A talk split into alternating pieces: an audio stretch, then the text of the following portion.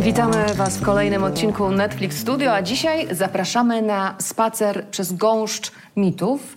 E, I wybraliśmy na początek najlepsze miejsce i najlepszego człowieka, z którym taki spacer można zacząć. E, doktor habilitowany Marcin Napiórkowski, polski semiotyk, jest naszym gościem. Dzień dobry. Dzień dobry. Bardzo piękne przywitanie, to ja też jakoś tak e, uchylę kapelusza. E, panie profesorze, e, ja powiedziałam polski semiotyk, e, ale także oczywiście naukowiec, wykładowca, autor książek i autor bloga bardzo poczytnego mitologia współczesna.pl. I e, oczywiście to nie chodzi o to, że pan jest nowym Janem Parandowskim, więc chciałabym zacząć od jakiejś takiej, e, e, od zakreślenia mm, obszaru, w którym się poruszamy, mówiąc o mitach w ogóle współcześnie. Więc pewnie od definicji poprosiłabym pana o takie, e, o takie rozpoczęcie naszego spotkania właśnie definicją. Czym jest mit współcześnie? Po co nam jest e, mit, do czego nam jest potrzebny?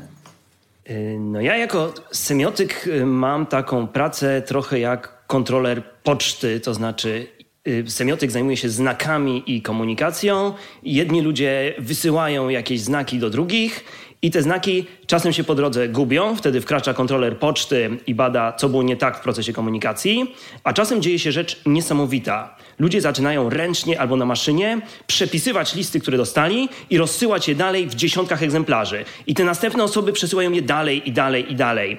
I takie wiadomości, które dziś byśmy powiedzieli wiralowo rozchodzą się w społeczeństwie, mają pewne specjalne cechy, które semiotyka bada i rozpoznaje.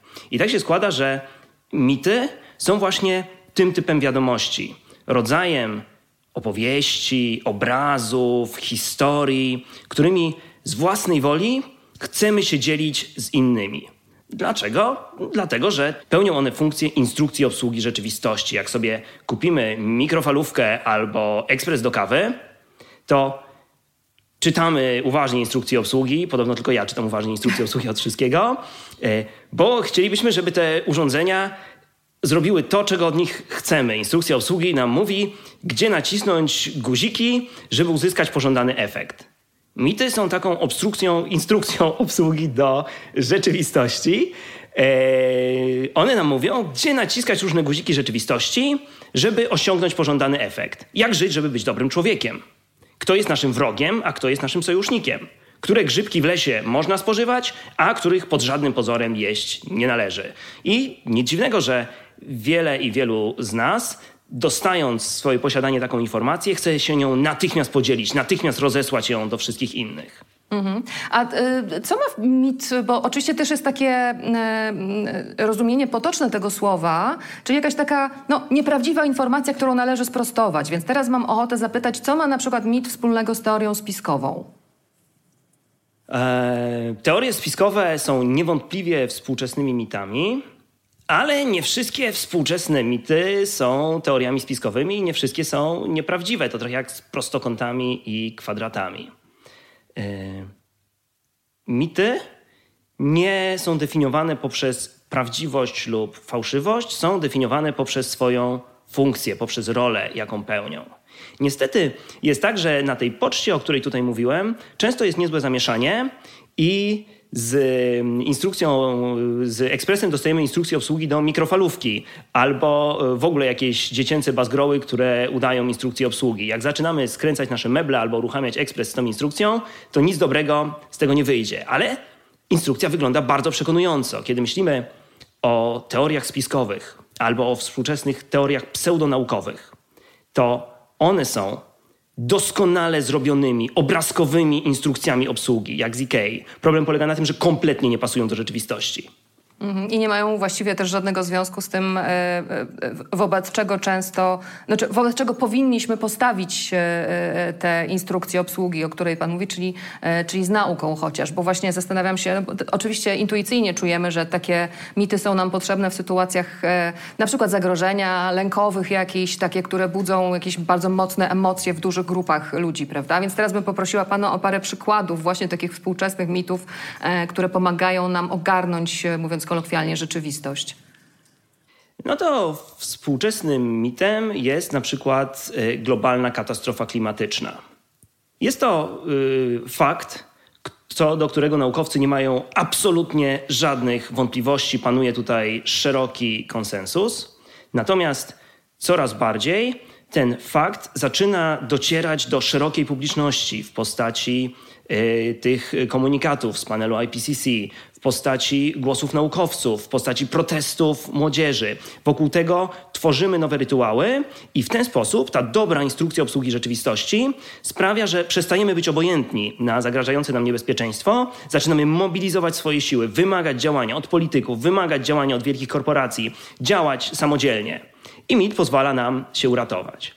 Ale oczywiście na tym samym rynku mamy mnóstwo konkurencyjnych mitów że pandemię wymyślił Bill Gates, żeby nas wszystkich zaczipować, że wspomniany tutaj ym, globalny kryzys klimatyczny to jest wymysł jakichś ym, elit, że piramidy zbudowali Marsjanie. I te historie też są bardzo porywające też pozwalają nam zbudować jakąś atrakcyjną tożsamość. Problem jest taki, że jeżeli zaczniemy z nich korzystać jako z instrukcji obsługi, no to nasz ekspres szybko wybuchnie i się przegrzeje w sposób dosłowny, to już nie metafora. Mhm.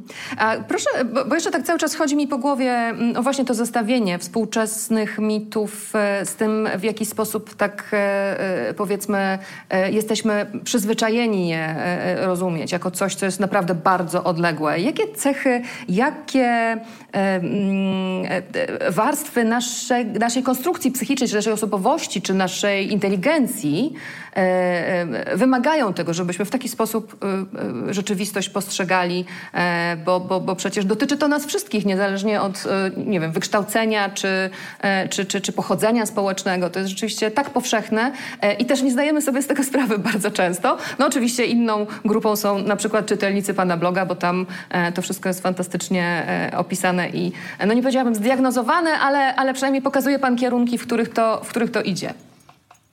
E, wiem, że z punktu widzenia biologii nie jest to do końca poprawne, ale żeby to zrozumieć, warto założyć, że mamy dwa mózgi. Każdy z nas ma dwa mózgi. Ja mam dwa mózgi, pani ma dwa mózgi, czyli razem mamy cztery. E, niech żyją. E, jeden to jest mózg inżyniera. Mózg inżyniera działa super metodycznie i naukowo. Gromadzi wszystkie dane, porównuje je, analizuje. Ten mózg wykorzystujemy, kiedy znajdujemy się w polu swojej ekspertyzy. Kiedy na przykład matematyk zajmuje się matematyką, biolog biologią, a semiotyk skromny, taki jak ja, semiotyką. Ale mamy też drugi mózg. To jest mózg Majsterkowicza, który działa na zasadzie takiego szybkiego składania całości z elementów, które ma pod ręką. Do trochę starszych widzów i widzek, jak MacGyver działa ten mózg. E, jeżeli ma tam e, trampki, kawałek gumy do rzucia i e, starej blachy falistej, to może z tego zbudować helikopter i, szybko odlecieć. Oba te mózgi są niesamowicie potrzebne.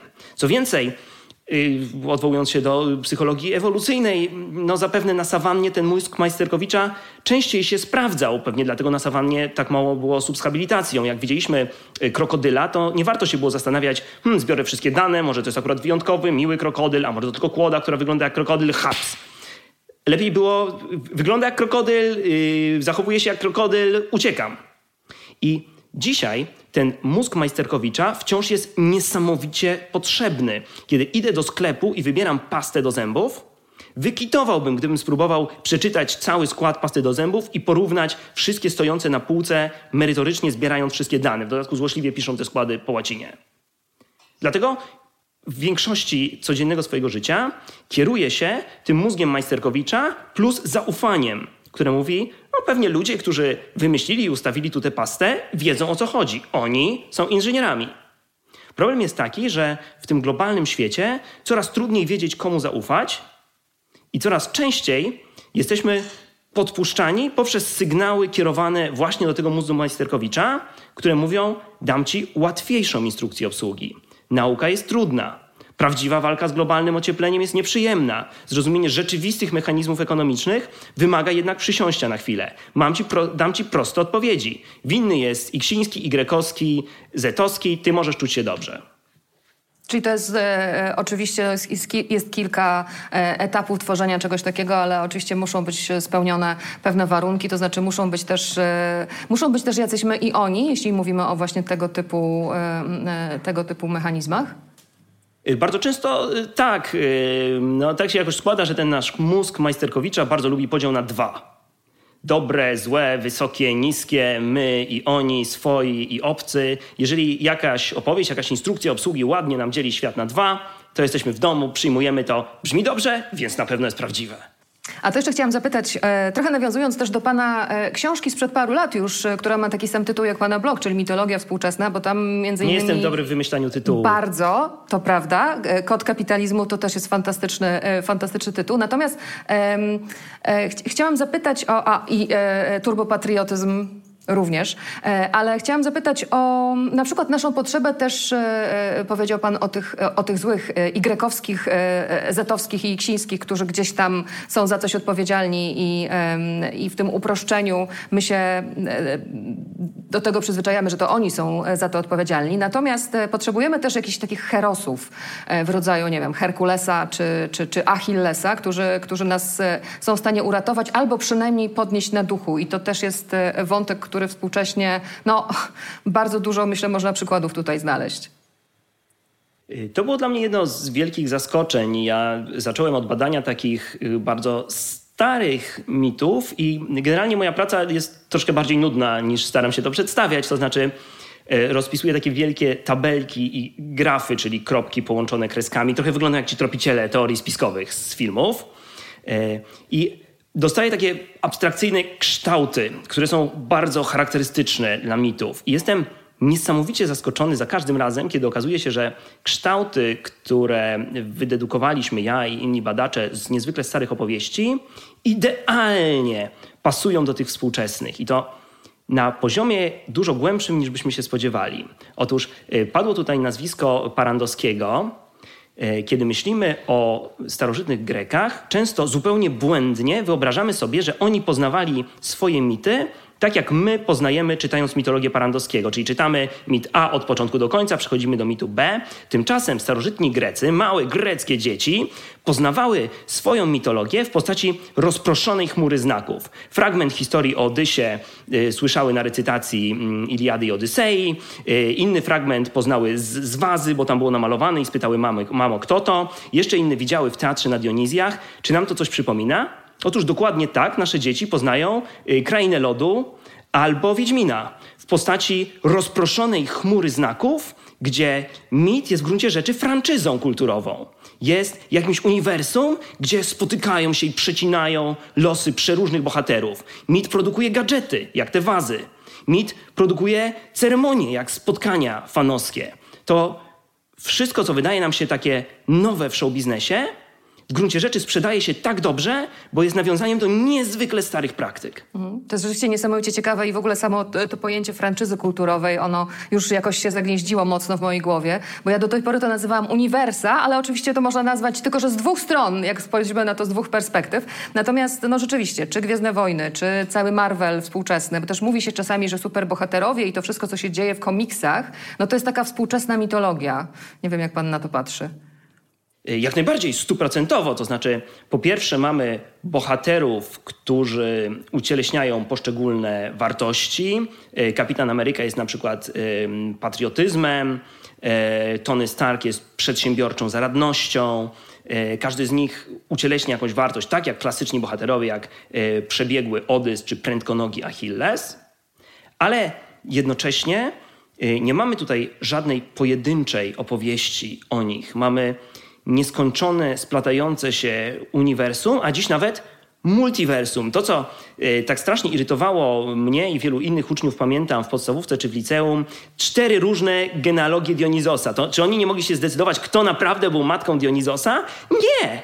To jest super charakterystyczne dla mitu. I dzisiaj również, kiedy mamy opowiedziane już te historie kanoniczne, zaczynamy odchodzić i budować alternatywne wersje. Ale to jest niesamowite to jest piękne, bo to sprawia, że te wielkie franczyzy kulturowe nigdy nie są w pełni własnością wielkich korporacji. Że ta twórczość fanowska, że wyobraźnia widzek i widzów, ona zaczyna współtworzyć tę mitologię i doklejać do niej te kolejne i kolejne warstwy. Ja wspomniałam o Pana książce i wspomniałam o tych herosach, bo chciałam powiedzieć nie tylko o, e, o tych właśnie bohaterach e, popkultury, ale jest rozdział w mitologii współczesnej poświęcony współczesnemu herosowi Adamowi Małyszowi. Dlatego mówiłam, że to książka sprzed paru lat, bo teraz pewnie jakieś inne nazwisko mogłoby się tutaj pojawić. Więc to też jest e, niesamowite, jak nie zdajemy sobie sprawy na co dzień, w jaki sposób też osoby, które właśnie no, mają jakieś niezwykłe osiągnięcia chociażby, stawiamy na piedestał na tych samych zasadach, prawda? Tak, to jest y, jedna z najbardziej interesujących rzeczy z mitami. Żeby mity działały skutecznie, muszą być przeźroczyste. W momencie, w którym zdajemy sobie sprawę, że coś jest mitem, przestaje to pełnić rolę tej instrukcji obsługi, bo patrzymy na to z dystansu. Dlatego dzisiaj te elementy, na przykład marvelowskiej mitologii, co do których wiemy, jasne, jasne, rozumiem, że to mit, y, Thor jest bohaterem z mitologii nordyckiej, dystansujemy się wokół te, wobec tego, ale zaczynają na nas działać inne warstwy tej opowieści. Na przykład to, o czym wcześniej mówiliśmy w kwestii dystrybucji jako franczyzy kulturowej. To tak naprawdę steruje naszym życiem i mówi nam, jak żyć właściwie. To jeszcze e, e, nawiążę do tego, że za mną piękny plakat e, Wiedźmina, między innymi, i to jest też no, no, wielka dyskusja, oczywiście wokół Wiedźmina zawsze się toczy, ale ja, ja bym chciała też trochę ją przenieść na taki nie tylko wiedźmiński, ale uniwersalny grunt właśnie tego jeszcze trochę podrążyć, w jaki sposób kultura popularna mity wykorzystuje i jak ona mm, oddziałuje na nas poprzez te mity. No, Wiedźmin to jest fenomen, e, który w zasadzie, wiem, że brzmi jakbym miał obsesję na punkcie tych instrukcji obsługi, ale jest taką instrukcją obsługi, jak tworzyć mity, czyli takim współczesnym mitem o mitach. E, po pierwsze, e, Sapkowski od razu tworzył swoją opowieść ze strzępków już istniejących rzeczy. Tak samo jak Gwiezdne Wojny. Tak samo jak to uniwersum marvelowskie. Mitów nigdy nie wymyśla się na nowo. One zawsze są na bieżąco, współczesne, tak jak ta ironia, z którą były tworzone pierwsze opowieści o Wiedźminie, ona była na wskroś współczesna wtedy, ale jednocześnie podszywane ze strzępków tego, co dawniej. Ten wiedźminowski recykling był fenomenalny. I co dzieje się dalej? Druga rzecz, która w mitach jest fascynująca, to ich multimedialność w dosłownym tego słowa znaczeniu, czyli przenoszenie z jednego medium na drugie. I to, co dzisiaj dzieje się z Wiedźminem jako franczyzą kulturową, y, do którego y, jedno pokolenie weszło poprzez literaturę, trochę może też komiksy, później jakieś pierwsze gry RPG, y, na papierze jeszcze z kostkami. Kolejne pokolenie wchodziło przez grę komputerową, która była jakąś przecież remediacją tego uniwersum. Dzisiaj mamy serial Netflixa, który jakoś kapitalizuje tę popularność i proponuje kolejną odsłonę tego uniwersum, więc Netflix wchodząc w świat Wiedźmina, nabywając prawa do tej franczyzy, doskonale zdawał sobie z pewnością z tego sprawę, że kupuje nie pojedynczego bohatera, kupuje nie jedną dobrą opowieść, kupuje świat, kupuje mit, który, jak każdy prawdziwy mit, ma już swoich oddanych wyznawców. Mm, myślę, że zarysował Pan e, e, fantastycznie e, i to, co współczesne, i to, co takie uniwersalne, niesamowicie w tej tematyce, w tej przestrzeni, jeśli chodzi o, o mity. Marcin Napiórkowski, bardzo, bardzo serdecznie Panu dziękuję. Dziękuję pięknie. Dziękuję bardzo. A my zostajemy w okolicach Wyzimy, może tak się umówmy, i wejdziemy tam oczywiście od strony Bramy Powroźniczej. Nasz spacer przez gąszcz mitów kontynuujemy z dziennikarzem kulturalnym Marcinem Zwierzchowskim. Cześć Marcin. Hej. Powiedziałam, że w zimie będziemy, właściwie od bramy powroźniczej można by powiedzieć i to nam sugeruje już bardzo, ale to bardzo mocno, że oczywiście świat Wiedźmina, bo od niego chciałabym zacząć rozmowę z tobą. Też przecież jesteś, um, przez wiele lat byłeś związany z nową fantastyką, masz ze sobą myślę, że nie jedną i nie dwie rozmowy z Andrzejem Sapkowskim. Więc chciałam cię zapytać e, też jako no, czytelnika wiernego mm, e, wiedźmińskiej sagi e, o, mm, o ten świat stworzony przez Sapkowskiego, bo oczywiście on jakoś tam w wielu miejscach zahacza o różne słowiańskie mity czy legendy, ale jest to też taki bardzo kosmopolityczny, powiedziałabym, świat. Jak byś to określił? Znaczy, mogę zacytować wręcz pana Andrzeja, Bardzo bo oczywiście, że go o to zapytałem. No, słowiańskość została mu troszkę dorobiona przez tą strzygę naszą. E, i to w pierwszym wywiadzie zawsze podkreśla, którego udzielił. E, ale sam świat jest niesamowicie kosmopolityczny. E, jeżeli spojrzymy, mamy tą strzygę, oczywiście my identyfikujemy, Polacy tam pewnie znajdą Będą się doszukiwać typu Redania, to pewnie Polska i tak dalej, i tak dalej ale jeżeli spojrzymy na to, z czego on czerpał, to łatwiej wymienić, z czego on nie czerpał. Już abstrahując od tego, że wprawdzie zaczął od polskiej tej bajki i historii strzygi, ale potem, no przecież tam jest mała syrenka i piękna i bestia. Mhm. E, tam jest wszystko. Z potworów są gule, jest portugalska bruksa, tam piękna i bestia, zresztą francuska, my teraz kojarzymy z Disneyem. Więc, więc Andrzej po prostu przerobił wszystkie możliwe mitologie, wszystkie bajki, wybrał te, które mu pasowały. Niektóre są mają bardzo polskie elementy. Mamy przecież e, szewca Kozojeda, który jest naszym parodią Dratewki i tak dalej. Ale powiedzenie, że Wiedźmin jest jakiś jeden, to jest absolutnie błąd. On ze wszystkiego brał. Niedawno odświeżałem sobie wieżę Jaskółki i zaczyna się od opisu wysp Skellige, gdzie absolutnie Andrzej Sapkowski bawił się nawiązaniami do mitologii nordyckiej. Generalnie na wyspach Skellige e, żyją e, Szwedzi, Norwedzy i Skandynawowie czczący bogów Asgardu. Chyba nawet był jakaś przekręcona wersja Ragnaroku, mhm. że oni na to czekają, jakiś Rachnarok czy coś. To są takie gierki, które on lubi wstawiać, no bo czytał dużo to jest też niesamowite, bo rzeczywiście wydaje mi się, że w ogóle e, jeśli chodzi o gatunek e, e, fantazy, to to jest idealne miejsce właśnie, żeby zewsząd czerpać i żeby te mity znane od, od wieków, no bo jednak posługujemy się właśnie takimi historiami, takimi sposobami na rozumienie świata, które od, od, od niepamiętnych czasów człowiekowi towarzyszyły. Natomiast e, faktycznie, w fantazy, no to nie tylko Sapkowski, ale mnóstwo jest takich przykładów, które moglibyśmy teraz wymienić, e, e twórców czy twórczyń, którzy korzystali po prostu z, i twórczo przekształcali to, e, co było im dane. No, e, Sama podróż bohatera też jest pewnym rodzajem jakiegoś archetypicznego mitu przecież. To jest... To jest, to jest... No Oczywiście można szukać różnych tam Lord Dunstan i w ogóle, ale jeżeli skupimy się, że na jakimś ojcu założycielu fantazy, czyli Tolkienie, no to to były mity napisane dla Anglii, czy, czy takie zaplecze i przecież to wyrosło wszystko z jego miłości do mitów skandynawskich, e, do Beowulfa i tego wszystkiego, więc jak on tak zaczął, to tak już zostało i to jest, to jest absolutnie modus operandi bardzo wielu autorów, autorek i to nie tylko właśnie skandynawskie są jakieś takie najpopularniejsze, ale są różne, no. Maja Lidia Kosakowska w Polsce, cały cykl Siewca Wiatru, to jest e, wokół naszej, tej znanej w Polsce hebrajskiej mitologii, te wszystkie takie wejście trochę w to głębiej niż tylko aniołek ma skrzydła, ale chociażby różne rodzaje i tak dalej. Roger Żelazny to jest e, z Indii, tak. No, no, Legion, imię, imię Legion i to jest faktycznie jakieś takie odwoływanie się do korzeni tych opowieści. To Maciej Parowski zawsze tak tłumaczył, że fantastyka jest naszym pierwszym językiem. Że jak dziecku tłumaczy się świat, to poprzez fantastykę, tą bajkową, baśniową, bo to jest dobra metafora, to jest jakaś taka uniwersalność i to jakoś tak bardziej do nas przemawia. Łatwiej nie idź w noc, bo się zgubisz, to lepiej, bo cię Baba Jaga zje. Mm -hmm. Jakoś tak mocniej Ach. Baba Jaga, tak, to jest jakoś postać. tak mocniej, mocniej, tak, Baba Jaga też zresztą. Jakoś to mocniej e, po prostu na nas działa, jest wykorzystywane. Ostatnio miałem przyjemność rozmawiać z Davidem Lowrym, e, który kręcił Zielonego Rycerza i zapytałem go, dlaczego legenda arturiańska. I on powiedział, że to jest taki język, że to jest coś, co wszyscy znamy i dla niego jako opowiadacza historii po prostu jest to niesamowite narzędzie do tego, żeby dodać głębi. On mówi, że nazwa, nazwa Excalibur nie pada w filmie w ogóle. Ale gdy pojawia się miecz, który jest najzwyklejszym mieczem, zatem też jest cała historia, że to nie jest jakieś nie wiadomo co, tylko specjalnie wzięli najzwyklejszy miecz, jaki mogli znaleźć w zbrojowni, ale czujesz ten ciężar. I jak pojawia się król Artur, to czujesz, to historia jest zupełnie inna niż gdyby to był jakiś po prostu losowy król. No coś w tym jest, bo to wszystko w nas siedzi niesamowicie i łatwo się do tego odwiązać, e, odwołać, odbić. To da jakąś taką dodatkową warstwę twojej historii. Muszę się jeszcze zachwycić teraz przez moment, no bo Zielony Rycerz, cóż to jest za film? O, absolutnie. No dobrze, absolutnie. To, to było zachwyt, zachwyt był dygresją.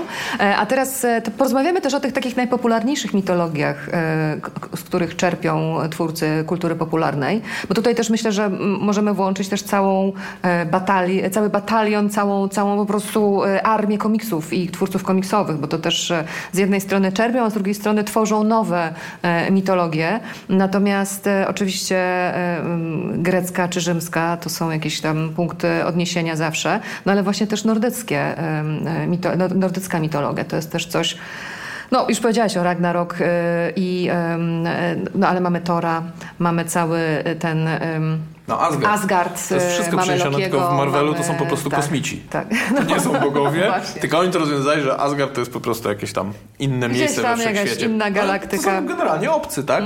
I oni są dla nas bogami, no bo mają jakieś tam e, inne, inne moce i to zostało wplecione. Ale masz rację, absolutnie. No nie dość, że po pierwsze superbohaterowie byli tworzeni jako tacy bogowie nowi i, i uzupełnienie jakiegoś mitu i w Supermanie, czyli tym pierwszym na pewno jest tego mm, dużo. Mi się bardzo podobało, jak w ogóle ideę superbohaterów i stworzenie wyjaśnił e, Michael Chabon w Niezwykłych Przygodach Kawaliera i Kleja. On tam stworzył tego swojego superbohatera, znaczy on tam stworzył. Mi się podobają te tytuły, które ty wymieniasz dzisiaj, naprawdę. Chabon. Michael Chabon, nagrodzona Pulitzerem, e, to jest, to jest mistrzostwo świata. Tam pięknie- Szczęśliwie dosyć niedawno przetłumaczona na polski, Wreszcie, ale po znakomicie 20 latach. tak, polski. dlatego jak tak. mówię escapist, bo ja znam to z oryginału, więc nie pamiętam jak przetłumaczono. Eskapista. Escapist, no Tak. pewnie wprost, ale wolałem nie ryzykować. To jeszcze jest- zaznaczmy, że e, siłą tego superbohatera była e, umiejętność ucieczki z każdej możliwej sytuacji. Tak, trochę jak Mr. Miracle niedawno, Mhm. czyli faktycznie istniejąca postać komiksowa dla, chyba lat 70. Ale to chodziło o to, że on próbował dotrzeć po co to było stworzone i u niego bohaterowie, bohater, jeden z bohaterów to był Żyd, który uciekł z Europy jego rodzina została. I on był w Stanach, gdy te rzeczy tam się potem działy akcja wciąż w Europie. się no, na przełomie lat 30. i 40. Tak, zaczyna się początek tam. No bo, 40. czyli początki w ogóle superbohaterów, Mhm. bo Superman jest e, właśnie z lat e, 30., Batman z lat 40. i ten escapist, który potrafi wyrwać się ze wszystkiego, to jest absolutne odwołanie do kogoś, kto chce po prostu uciec od koszmaru. A Superman to byli dwaj młodzi Żydzi, Jerry Siegel i Joe Schuster, którzy mieli pewną wizję siły i obrony e, niewinnych. I to Superman był taką idealną.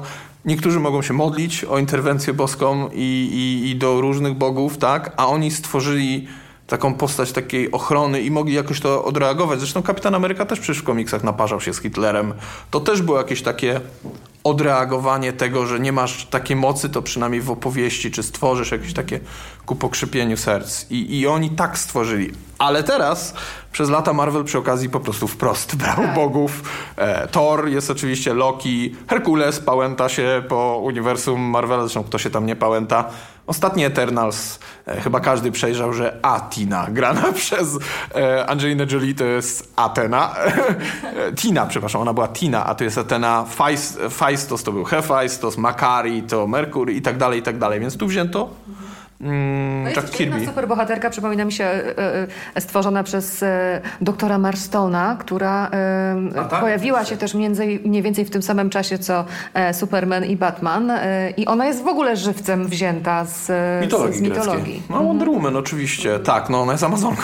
Tyle. Wa, wa, jej głównym wrogiem jest e, Ares, a tatą Zeus, więc tak, absolutnie, no bo znowu, skoro to jest takie, taki trochę no-brainer tak zwany, żeby to połączyć, skoro stworzono współczesnych bogów, a potrzebujemy armii bohaterów, to weźmy tych podobnych kolesi, tak? Bo Superman, no Batman to wiadomo, to jest wyjątek.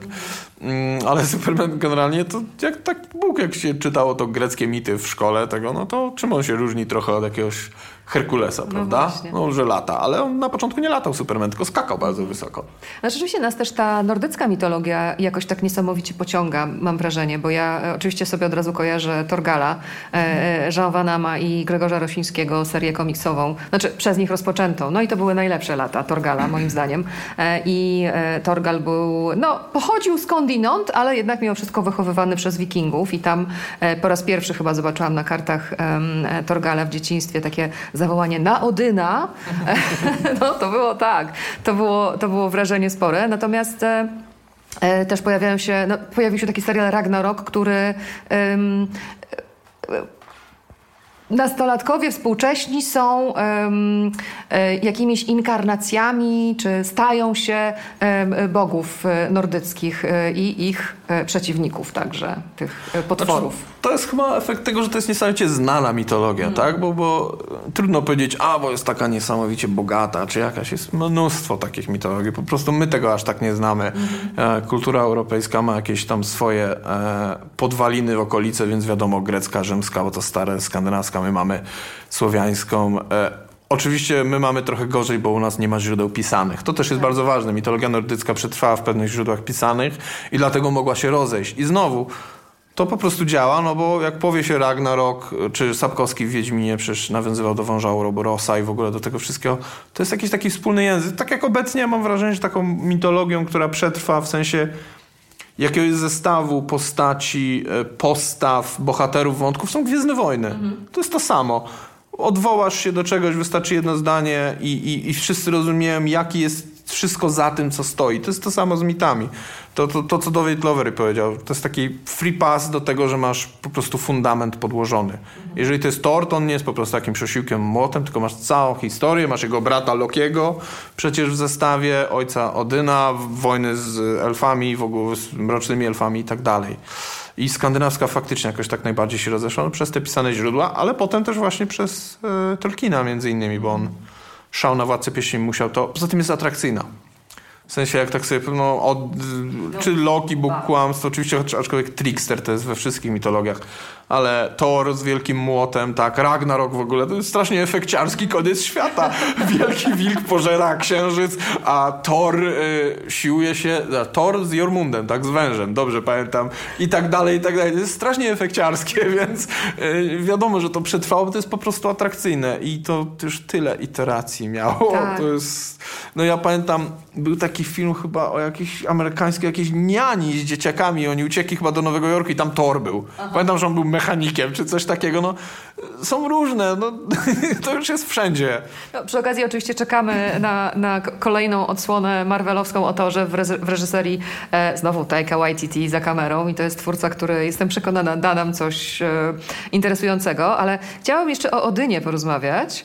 E, jest taka książka i także serial, e, w której to e, książce i w którym serialu Odyn nazywa się Pan Wednesday.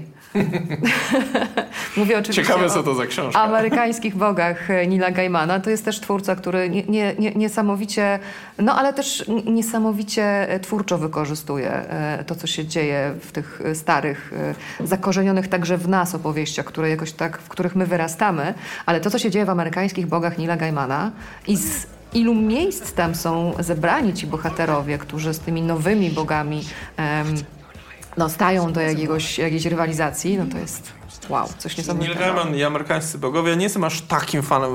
Uwielbiam Nila Gaimana, mam jakieś swojego ulubione książki, najlepsze jest Księga Cmentarna, to jest oczywiste. E, e, ale amerykańscy bogowie mają najlepszy tak zwane origin story. No właśnie. Neil powiedział, że wymyślił to, jak był akurat na Islandii coś załatwiał. Nie wiem, jak pewnie się takim popularnym pisarzem, to się wpada do Islandii coś załatwić. I miał trochę czasu i na lotnisku zobaczył jakąś taką makietę, dioramę mm, o podróży, nie pamiętam ten islandzki bohater, chyba e- Eryk jakiś czy coś, i jego podróży przez oceany. I wpadła mu jedna myśl, jak oni tak podróżowali do tej Ameryki w ogóle, czy zabrali ze sobą swoich bogów. I koniec. Więc on przetransportował tych wszystkich bogów europejskich i też z innych, bo tam roz, rozwinięty jest dużo szerzej. Ci wszyscy jako i Ameryka jako taki tygiel, ponieważ cały świat tam podróżował i przybyły te, te, te różne mitologie. I to jest absolutnie fascynujące. Bo, no bo Nil jest mistrzem retellingu, czyli opowiadania na nowo i, i znajdywania mm, pewnych sensów. On niedawno zresztą przepisywał po swojemu, znaczy nie aż tak po swojemu, e, e, mitologię nordycką. Po prostu uwspółcześniał język i formę. On pięknie opowiadał, jaką moc ma retelling w ogóle. Mówił, że jakiś tam wykład robił na jakiejś uczelni i to nie tak do studentów, tylko do profesorów.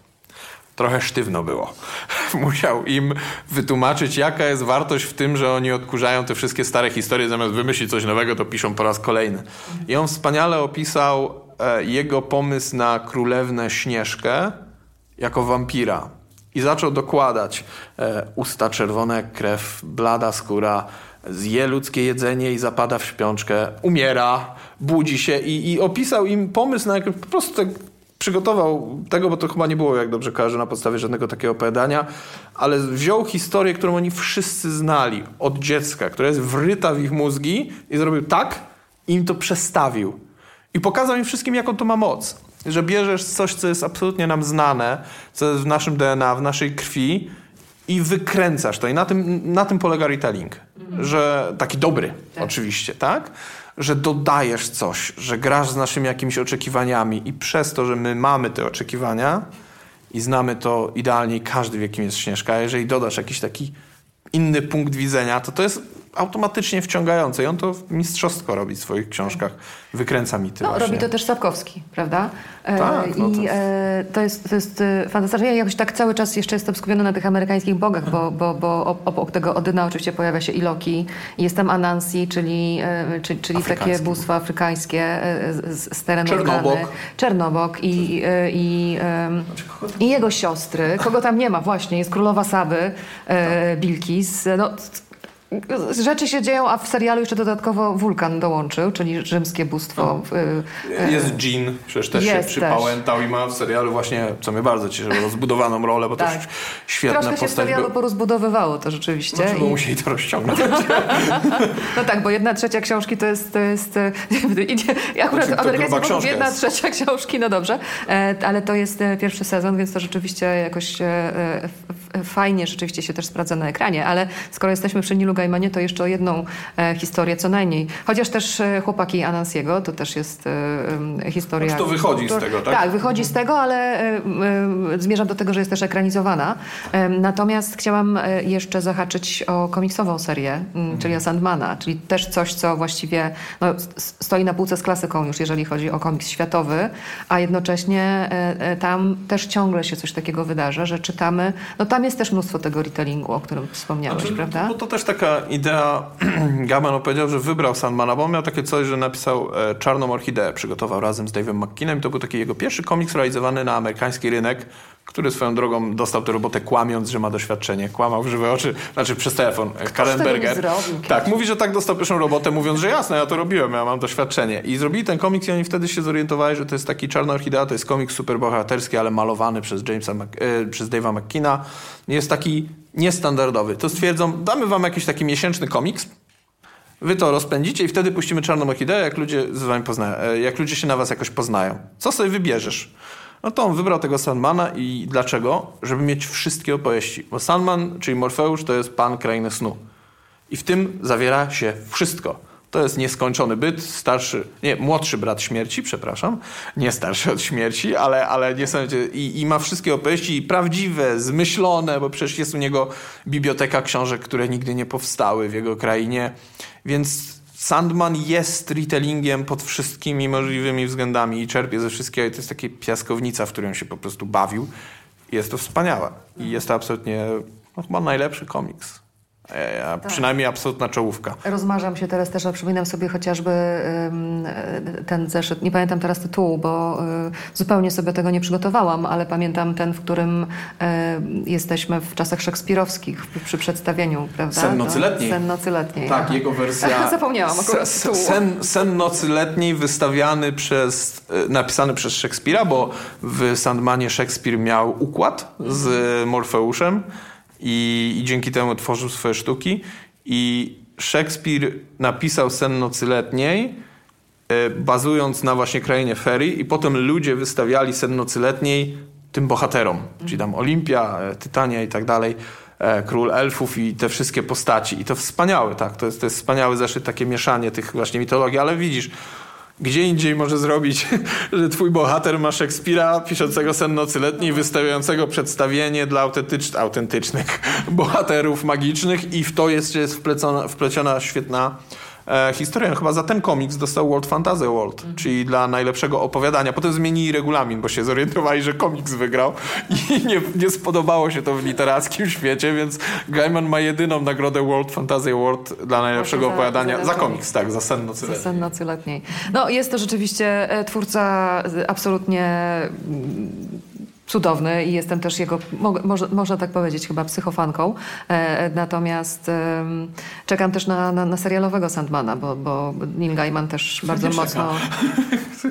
Kto nie czeka na Sandmana? No dobrze. Tyle lat czekamy Proszę już. odgłoszenia. Kto nie czeka na Sandmana? Nie, to Proszę wyjść. Przeczytać Sandmana, a potem przyjść potem i powiedzieć, wrócić. jak bardzo czeka. Jak tak. bardzo czeka. No właśnie, bo to też y, rzeczywiście jest długa historia i, i, i szczęśliwie.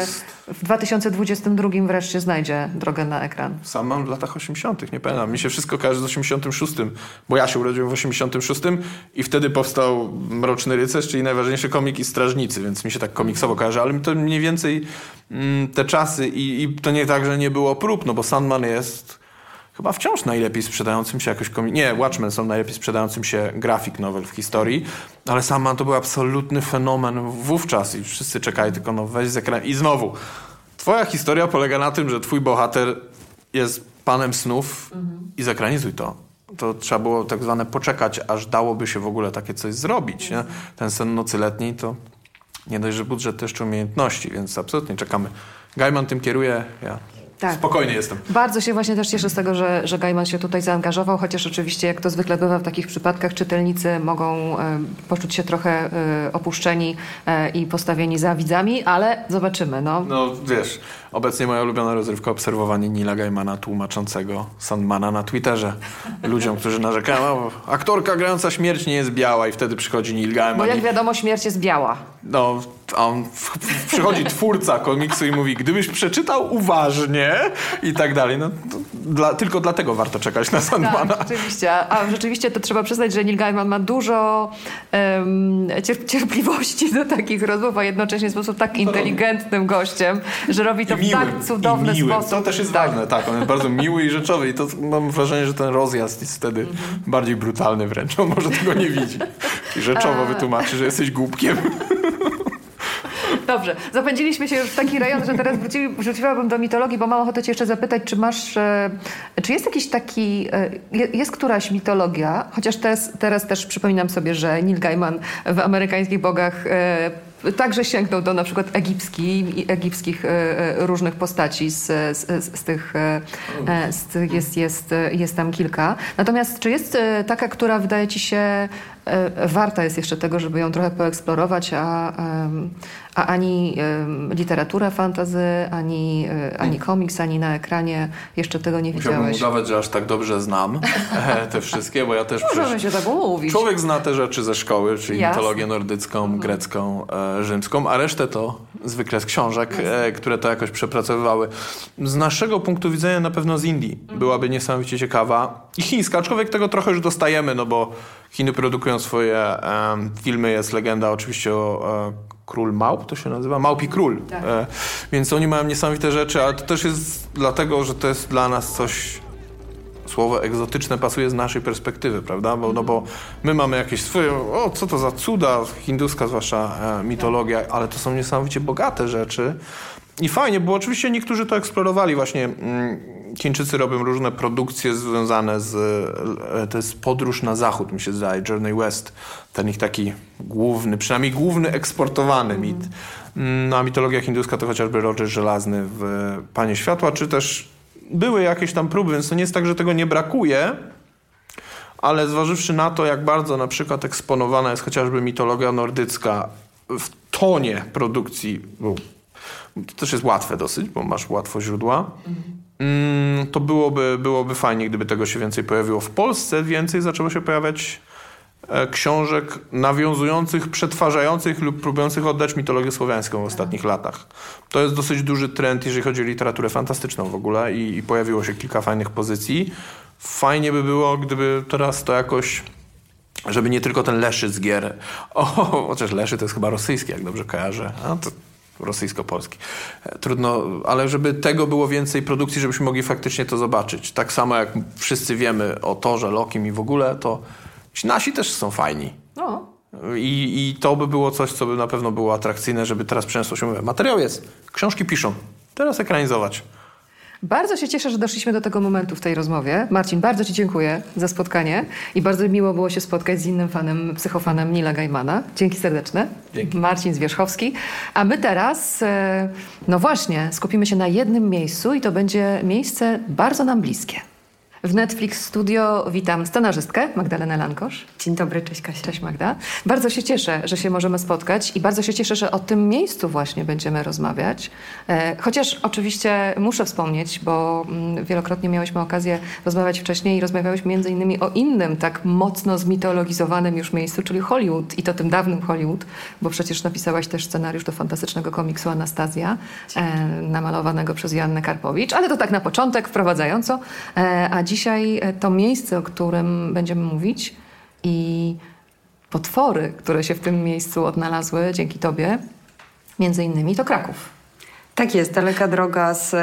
Hollywood do tak, la, lato w Hollywood, zima w Krakowie. E, krakowskie Potwory, nowy serial oryginalny Netflixa, który miałam przyjemność napisać i z przyjemnością opowiem, jak to wszystko powstawało. Czekam, tak. co, chciała, co czego byś się chciała dowiedzieć. Wiesz, niesamowicie zazdrosna, że, że miałaś okazję ten research zrobić niesamowity, bo już troszeczkę oczywiście e, rozmawiałyśmy o tym e, i wiem, że to po prostu był ogrom też pracy, ale i ogrom frajdy, szukanie tego wszystkiego. Ale chciałabym na początek, oczywiście bez e, wchodzenia za mocno w fabułę i czekamy na premierę, ale żebyś powiedziała mniej więcej, e, co to jest za świat, e, w który krakowskie potwory jako historia, jako serial nas prowadzą.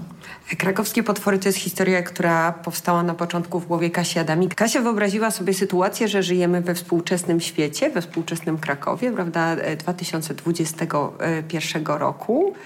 I oto skądś wypełzają dawne słowiańskie stwory. Zadzwoniła do mnie z tą propozycją, powiedziała, że wyobraża sobie trójkę bohaterów, młodą dziewczynę, młodego chłopaka i jakiegoś tajemniczego profesora, którzy muszą się zmierzyć właśnie z takim, z takim dziwnym zjawiskiem.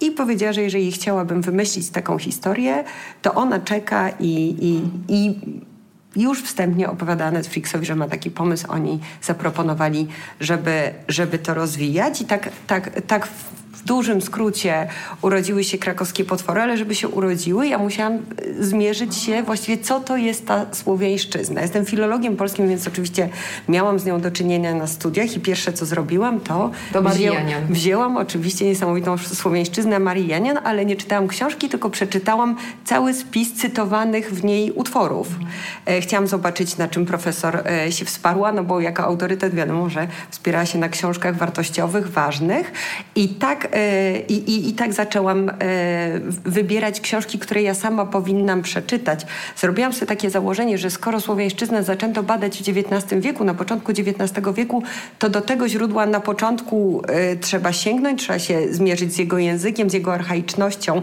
i z tym wszystkim wziąłam książki naukowe, na przykład takie, co się nazywały Słowiańszczyzna przed chrześcijaństwem z jakichś lat 30.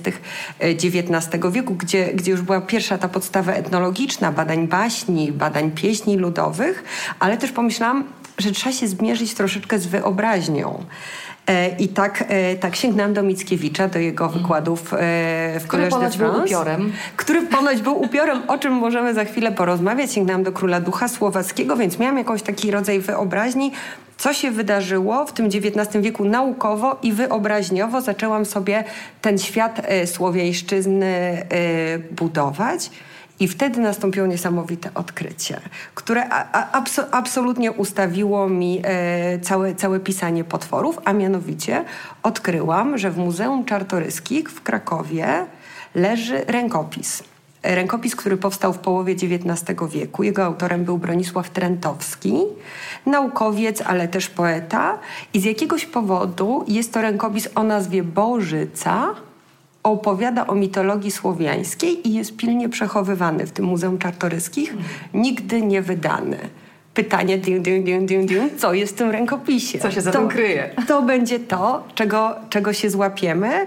E, i, I rzeczywiście rękopis jest niesamowity. Ja go nie miałam możliwości dotknąć, ale poszłam do dzieł e, naukowców, którzy mieli okazję go przejrzeć i zreferowali ten rękopis e, w, w swoich książkach między innymi taki profesor, e, profesor z Gdańska e, w, w swojej książce mm, Słowiańskie bogi e, i demony. Mm. Przepraszam, ja ci na, na momencik tutaj wejdę w słowo, bo rzeczywiście po tym też spacerze takim dosyć gęstym, po bardzo różnych mitach, bohaterach i tych sprzed lat, i sprzed wieków, i tych współczesnych, no to pierwszy raz wchodzimy też tutaj w bardzo mocno właśnie w słowiańszczyznę, w słowiańskość, w te, e, w te nasze mm, e, mity, mitologie i w te potwory, upiory, strzygi, które się pojawiają. E, oczywiście jesteśmy w tej sferze bez spoilerów i nie będziemy mm. absolutnie opowiadać, ale to jest fascynujące. Chętnie opowiem o kilku, które Aha. były inspiracją naszego serialu, które Państwo potem będą tak. mogli zobaczyć na ekranie, albo takich, którzy nas inspirowali, a nie trafili w tej pierwszej, pierwszej serii na ekran. No właśnie, bo też to wszystko, co Ty mówisz, ta cała droga, to jest też niesamowicie fascynująca opowieść, jak się dochodzi, e, którymi drogami, przez które źródła do ostatecznej historii, która przenoszona jest na ekran, ale przecież za tym się kryje cała bardzo intensywna dokumentacja i, i, ja już też cały czas muszę to powtarzać, po prostu tak jest to, wydaje mi się, że to jest taka frajda, to jest wspaniałe. To jest w ogóle na, najwspanialsze, szukanie. co może być. Tak, to prawda. Ja, te, ja też to uwielbiam, a zmuszenie się do tego, żeby przeczytać fragmenty kroniki Kadłubka na Ach. przykład. E, a, albo żeby y, poszukać jakichś już dzisiaj zdigitalizowanych gazet z XIX wieku. To jest, to jest absolutnie genialne. Wiem właśnie, że, że ten autor, który mnie, który mnie fascynował, miał dostęp do rzeczy, które już y, dzisiaj nie istnieją.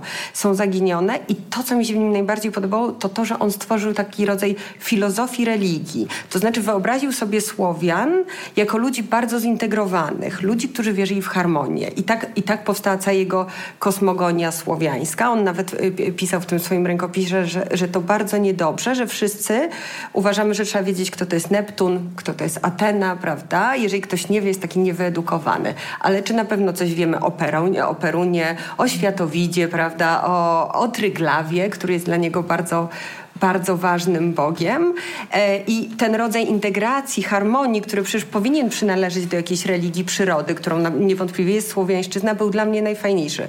Otóż Trentowski wyobraził sobie, że istniał taki rodzaj bóstwa, które zawsze było, a nazywał on się Jessa. I Jessa zakrzyknął, że chce stworzyć świat, ale stworzył świat tylko dobry, gdzie byli bogowie biali. I ci bogowie biali hasali wiesz, w pięknym słońcu, po pięknych łąkach, ale byli potwornie nudni, hmm. tak? Nic się nie działo, więc Jessa pomyślał, że wymyśli im rodzaj zabawy i stworzy bogów czarnych. Tak zakrzyknął po raz drugi i gdzieś z wody wypełzli bogowie czarni zaczęli ganiać tych białych oczywiście. Tak powstała noc, prawda? E, tak powstała zmiana pór roku.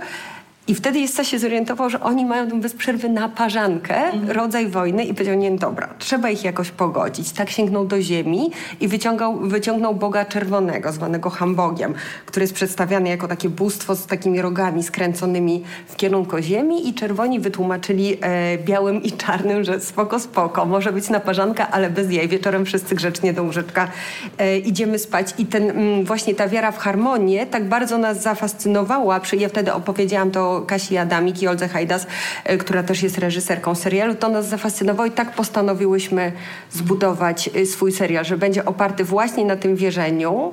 E, potem Trentowski oczywiście stworzył cały, cały, cały taki panteon bóstw słowiańskich. Jestem do dyspozycji, kogo chcesz poznać. No właśnie, ponieważ ja nie znam tego rękopisu i teraz jest, liczę na ciebie, bo, bo jestem niesamowicie ciekawa i to jest rzeczywiście... Ale jeszcze bym chciała zapytać, co u kadłubka znalazłaś? Ja y, próbowałam szukać tam jakichkolwiek y, śladów y, y, wiary słowiańskiej, bo przecież pamiętajmy, y, Polska przyjmuje chrzest w X wieku. Podobnie jak wszystkie tereny dookoła, Ruś i tak dalej. W X wieku jesteśmy w połowie średniowiecza już w Europie, tak? Mamy już zupełnie inaczej ustawione państwa, zupełnie inny system religijny. Byłam ciekawa, co się udało przemycić, tak? Co, yy, czy, czy w ogóle są ślady w polskich kronikach po wierze, która istniała wcześniej, która nie została zapisana, a, yy, a bardzo ciekawe odniesienia znalazłam na przykład do religii rusińskiej. E, I jest taka historia, która ma miejsce w Kijowie. Kijów, ostatnie miasto, które się w tym rejonie ochrzciło.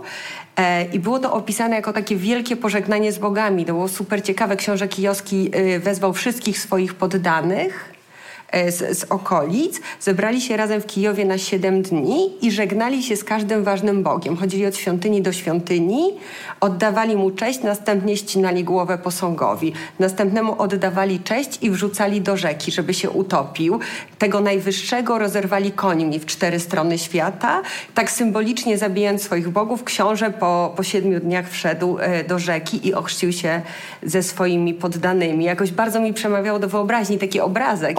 Obóstwa bym chciała cię zapytać w takim razie. Nasz serial opowiada o tym, co takiego mogłoby się stać, żeby ich tu wrócić e, na ziemię. A, a nasi bogowie... Żeby wypełzli. Tak, bo wypełzli to jest bardzo albo... dobre słowo, bo Słowianie wierzyli, że złe bóstwa wypełzają z wody. Nasz serial dzieje się zimą również według ich, e, ich wierzeń, to był czas, kiedy obecni są tylko źli bogowie na ziemi. kiedy człowiek jest zdany na działanie tych, tych złych sił, przyroda umiera, wszystko... Wiem, że jesteśmy w grudniu. 21 grudnia bardzo ważne, od tego zaczniemy, kolada.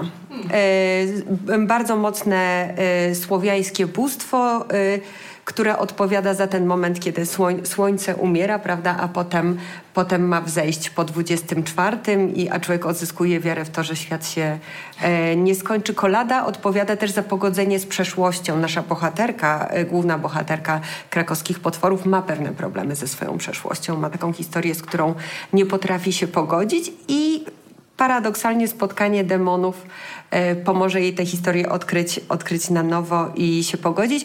Kolada, ja go sobie wyobraziłam troszkę jak takiego pyzatego Buddę. Też takie słowo kolada, nie kolenda. Mhm. Prawdopodobnie to słowo w ogóle Coś wzięło. Prawdopodobnie jest e, e, jakiś związek Wzięło tutaj. się z tego i wyobraziłam sobie takie, takie rytuały, które się odbywają w ciągu dziewięciu godzin, kiedy za każdym razem zakrzykujesz kolada i coraz bardziej możesz podążyć w, w to, w to, co się stało w twojej przeszłości i wtedy sobie pomyślałam, że opowieść wigilijna jest tak skonstruowana, prawda, Dickensa, więc y, tu czytam mit słowiański, że tak się wywołuje koladę, a tu czytam Dickensa i myślę, że jednak ten świat y, cały jest y, bardzo, bardzo blisko y, siebie. Kogo mamy z takich bardzo oryginalnych? A jeśli chodzi o jakieś właśnie bóstwa kobiece, żeńskie? No, bóstwo kobiece jest u nas bóstwem opiekuńczym, jest bardzo, bardzo ważne, ale też wyczytałyśmy, że te bóstwa opiekuńcze i ważne, takie dobre bóstwa były hermafrodytami. Posiadały cechy obu, obu płci i to też było dość inspirujące w, w tych naszych, w naszych badaniach. Bóstwo opiekuńcze nasze pochodzi z Litwy, jest skrzyżowaniem smoka z ptakiem. E a jak, jak, jak to na ekranie zostało ujęte, to ciekawa jestem, czy Państwo się zorientują, która, e, która to e, jest, e, jest postać. Założenie od początku w rozmowach z reżyserkami było takie, żeby e, nie jechać tam, gdzie już parę osób jechało, żeby nie było wampirów. Ale za to istnieje w naszej mitologii ktoś taki, kto nazywa się wieszczy. Jest to odpowiednik takiego upioro e, wampira, Ciekawe, że bardzo mocno to słowo kojarzy się ze z polskim słowem wieszcz, którym nazwaliśmy Mickiewicza, w końcu badacza słowiańszczyzny słowackiego. Więc jest tu jakieś, jakieś zderzenie, a ten wieszczy będąc wampirem, miał taką cechę, że umiał zabijać mówiąc. To znaczy, kiedy wieszczy wypowiedział twoje imię, oznaczało to, że umrzesz, on cię dopadnie i wyście e, twoją krew, więc sty, stykamy się z, z, z, mitem e, owieszczym. E, tak myślę, kto, bo, bo wiesz, ja to tak lubiłam, że z, z mhm. trudem dziewczyny mnie oderwały od tego researchu. się nie dziwię. Bardzo oryginalne bóstwa kobiece, niedobre, złe demony, dracice. To są takie, takie postaci, które y, y, gmerają ci w głowie, znajdują tę nitkę z największym lękiem i wyciągają ci ją do uszu, do, do nosa, do oczu. Także wszystko, co widzisz, y, zaczyna być złe, przejmujące, smutne. Czyli no, dzisiaj byśmy powiedzieli, że matki depresji, dracice, tak? I myślę, że Słowianie wiele takich rzeczy, te smutki, to wszystko potrafili Y, w ten, w ten sposób y, tłumaczyć. Taka instrukcja obsługi rzeczywistości, o której Marcin tak. Mówił, prawda? Tak, i właśnie instrukcja obsługi rzeczywistości, o której zapomnieliśmy, prawda? Przestaliśmy żyć blisko niej i dlatego teraz mamy takie cywilizacyjne e, kłopoty e, ze sobą. Jesteśmy blisko Bożego Narodzenia, to mogę opowiedzieć, jak e, religia słowiańska została przez późniejszą religię chrześcijańską przekształcona e, tak arebur. Słowianie wierzyli, że około 6 grudnia wychodzi sobie taki potwór, który nazywa się spas zimowy. Przetrwał na, na, na, na terenach mówiących po rosyjsku jako Dzied Maros. E, I ten właśnie spas zimowy jest potworem, któremu trzeba dawać prezenty. Jest ogromny, jest straszny. Jeżeli szybko nie dasz mu prezentu, zamrozi ciebie i twoje dzieci. I teraz Słowianie 6 wystawiają te prezenty dla spasa zimowego, a my co robimy? 6 mamy Mikołajki i my, dumni strasznie z siebie, zasługujący na wszystko, co najlepsze w świecie, to my od niego dzisiaj dostajemy prezent. Więc tutaj takie, takie ciekawe odwrócenia e, mitów były absolutnie e, fascynujące. Myśmy oczywiście to troszeczkę poprzekształcały, znalazłyśmy fabularne rozwiązania, ale te, te potwory, o których mówią, pojawiają się w różnych formach e, w, w naszym naszym serialu. Oczywiście potwory krakowskie, no już sam tytuł wskazuje, liczba mnoga. Ale jeszcze chciałam cię o Kraków zapytać, bo to, to jest też bardzo charakterystyczne miejsce mm, z bardzo wieloma też e, legendami już no, takimi, które wszyscy znają, a wiem też, że zależało e, tobie i wam na tym, żeby jednak poszukać w takich miejscach, do których nie wszyscy mają dostęp, albo trzeba się postarać właśnie, zrobić te bibliografie, prześledzić e, bibliotek, biblioteczne ja, ja, kartoteki. Państwo sobie sami ocenią, nie jest to program niewiarygodne.pl, ale gdzie stoi jedyny zachowany słowiański w Polsce, jedyny zachowany słowiański pomnik e, światowi, zwany Światowidem ze Zbrucza. Muzeum Archeologiczne Miasta Krakowa, czyli przy plantach. E, gdzie są jedyne trzy niezbadane starosłowiańskie kopce, y, które tak fascynują archeologów od bardzo dawna. No to Państwu podpowiem. Kopiec Wandy, Kopiec Krakusa i Wzgórze y, Wawelskie. E, znaczy przypadek, dlaczego śledząc mapę Krakowa i nawet sztuczne naniesienia na nich, takie e, jak szerokości geograficzne, raptem w Krakowie sumują się do trzech do liczby trzy, liczby bogów. Ja nie sądzę, żeby to był przypadek. Mnie się oczywiście cały czas kojarzą te wawelskie różne miejsca energii i to, że to jest po Czakram, prostu... Czakram, wspaniała tak. rzecz, tak? Czakram i na tym, prawda, zbudowany kościół, katedra, zamek, no bycie blisko energii. Ja, ja absolutnie wierzę w takie rzeczy, że, że to się nie dzieje bez powodu. Jest... A Światowida radzę Państwu obejrzeć. Rzeczywiście jest to najbardziej wartościowy zabytek słowiański, jaki istnieje w naszym kraju. Muzeum Archeologiczne Miasta Krakowa polecamy bardzo serdecznie, ale y, y, to jeszcze zapytam E, bo też e, jestem już teraz bardzo ciekawa i, i, i też nie chcę Cię ciągnąć za język, jeśli chodzi o to, co się oczywiście nie powinno w naszej rozmowie odsłonić, czyli, e, czyli jakieś szczegóły fabuły, ale na przykład w tym Twoim poszukiwaniu E, jakieś takie największe zaskoczenia, jakieś takie albo największe zaskoczenia związane z jakimś pokrewieństwem, taką uniwersalnością tych historii, tych postaci, tych potworów czy tych bogów, którzy się pojawiają w tej słowiańskiej Na pierwszą część muszę odpowiedzieć enigmatycznie. Znają Państwo wiele legend o Krakowie. Każdy w dzieciństwie czytał ją klechdy domowe czy inne rzeczy. Bo ty też sięgałaś do książek dla oczywiście, dzieci. Do takich... Oczywiście. Jakby, czytając Marię Janian trzeba równocześnie czytać bestiariusz y, który znalazłam na półce po, po dzieciństwie mojego, mojego syna, bo pamiętajmy, że to się przede wszystkim zachowało w tradycji mówionej, która potem została spisana jako baśni, jako piosenki. Ja odkryłam, że jedna z kolęd polskich... Yy, o, o obudzeniu się świtu jest, jest właśnie przekształconą e, piosenką słowiańską. Ona już w tej chwili bardzo rzadko e, jest wykonywana. E, Obudź się gwiazdo poranna, jakoś tak to się nazywa, że to jest właśnie stara, stara pieśń e, słowiańska, no, którą dzielnie śpiewamy. To się śpiewa zawsze na pasterkę. To jest, ta, to, jest, to jest ta, ona jest w ogóle w rytmie poloneza moim zdaniem. Tak, tam takie, Taka takie, majestatyczna tak, mhm. tak, tak. E, I no właśnie, jedna z tych legend, wracając do tego pytania, jedna z bardzo znanych legend zostanie opowiedziana w zupełnie e, nowy, nowy sposób. I ten moment, kiedy odkryłyśmy, że można to opowiedzieć w inny sposób, że to może mieć inne e, tło, że wszystkie te średniowieczne przekształcenia legend były nastawione na mężczyzn, ale XXI wiek, czas kobiet, historię szeptunek, e, historię czarownic z tamtych czasów absolutnie tak nas fascynowały, że i znalazłyśmy właśnie tę niteczkę, za którą da się pociągnąć, która bardzo prawdopodobną czyni właśnie tę naszą wersję, a nie, a nie tę, którą znamy. To jest bardzo ciekawe. A jeszcze y, o takie właśnie E, to nawiązując już do, do, tego, co już powiedziałam, ale e, takie sytuacje, które cię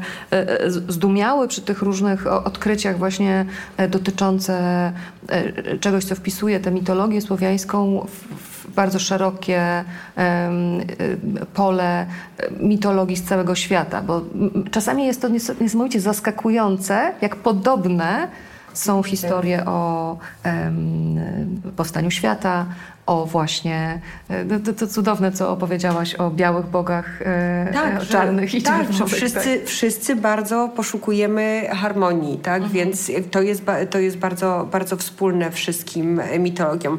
E, wszyscy poddajemy się rytmowi przyrody i kosmosu. To jest naturalne. W związku z tym wszystkie religie i wszystkie mitologie są związane z cyklem przyrodniczym. Tak, w zimie wierzymy, że, że świat się kończy, a, a koło końca lutego zaczynamy wierzyć, że jakoś, że, że zagłada jakoś się będzie, kończy, tak, że, zagłada się że nie nastąpi. I jakoś, jakoś będzie lepiej. Zobacz cała historia ze Słońcem Niezwyciężonym, która jest taką bardzo starą religią, jeszcze przed egipską, prawda?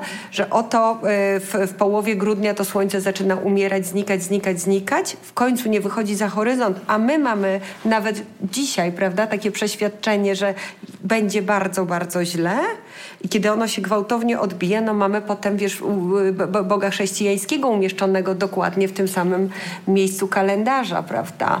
Y, Wielkanoc mamy dokładnie, y, dokładnie wtedy, kiedy Słowianie też obchodzili swoje y, ważne święta, więc no, no, żyjemy wszyscy na jednej planecie, która, która ma określoną przyrodę, prawda? I w określony sposób na nią e, wpływa to co, to, co widzimy na niebie. I tyle. No, to, od tego się nie da uciec. Strasznie, strasznie fajnie, że y, zaczęliśmy to na nowo odkrywać, prawda? Bo też te badania nad słowiańszczyzną poza XIX-wiecznymi to taki rodzaj popularyzacji w ogóle tych mitów. To nie tylko Wiedźmin Sapkowskiego, chociaż na pewno on bardzo dużo otwo otwo otworzył dla, dla odbiorców. Ale zobacz, ile ile dzisiaj już jest książek na ten temat, y, że są portale internetowe, no, które czasem bazują na wiedzy, a czasem po prostu y, mm, dają tak, że tak powiem, spuszczają wodę fantazji. Tak. Ale, ale to jest wszystko ciekawe. Na przykład myśmy z symboliki przedstawień korzystały często z, y, z, z, portali internetowych. A z drugiej strony zastanawiałyśmy się, co by było, gdyby bogowie mogli mówić. I wymyśliłyśmy im sztuczny język. To też dla Państwa, mam nadzieję, że będzie jakaś gratka w tym serialu. Również. No dobrze, to chyba tutaj musimy postawić kropkę, bo ja już miałabym ochotę pytać o konkrety. Oczywiście, e, zacznij się uczyć bułgarskiego. Psst. Magda, bardzo Ci dziękuję za spotkanie. To Wy również e, Państwa bardzo zapraszam na krakowskie potwory e, i mam nadzieję, że jeszcze nie raz e, się spotkamy. Bardzo dziękuję i bardzo dziękuję, że się z nami podzieliłaś no, tymi historiami, które odkryłaś przy pisaniu krakowskich potworów. E, Mam nadzieję, że dla Was to był y, udany spacer, bo ja niesamowicie dużo się dowiedziałam. Ale oczywiście wkrótce wracamy z kolejną odsłoną Netflix Studio. Do zobaczenia.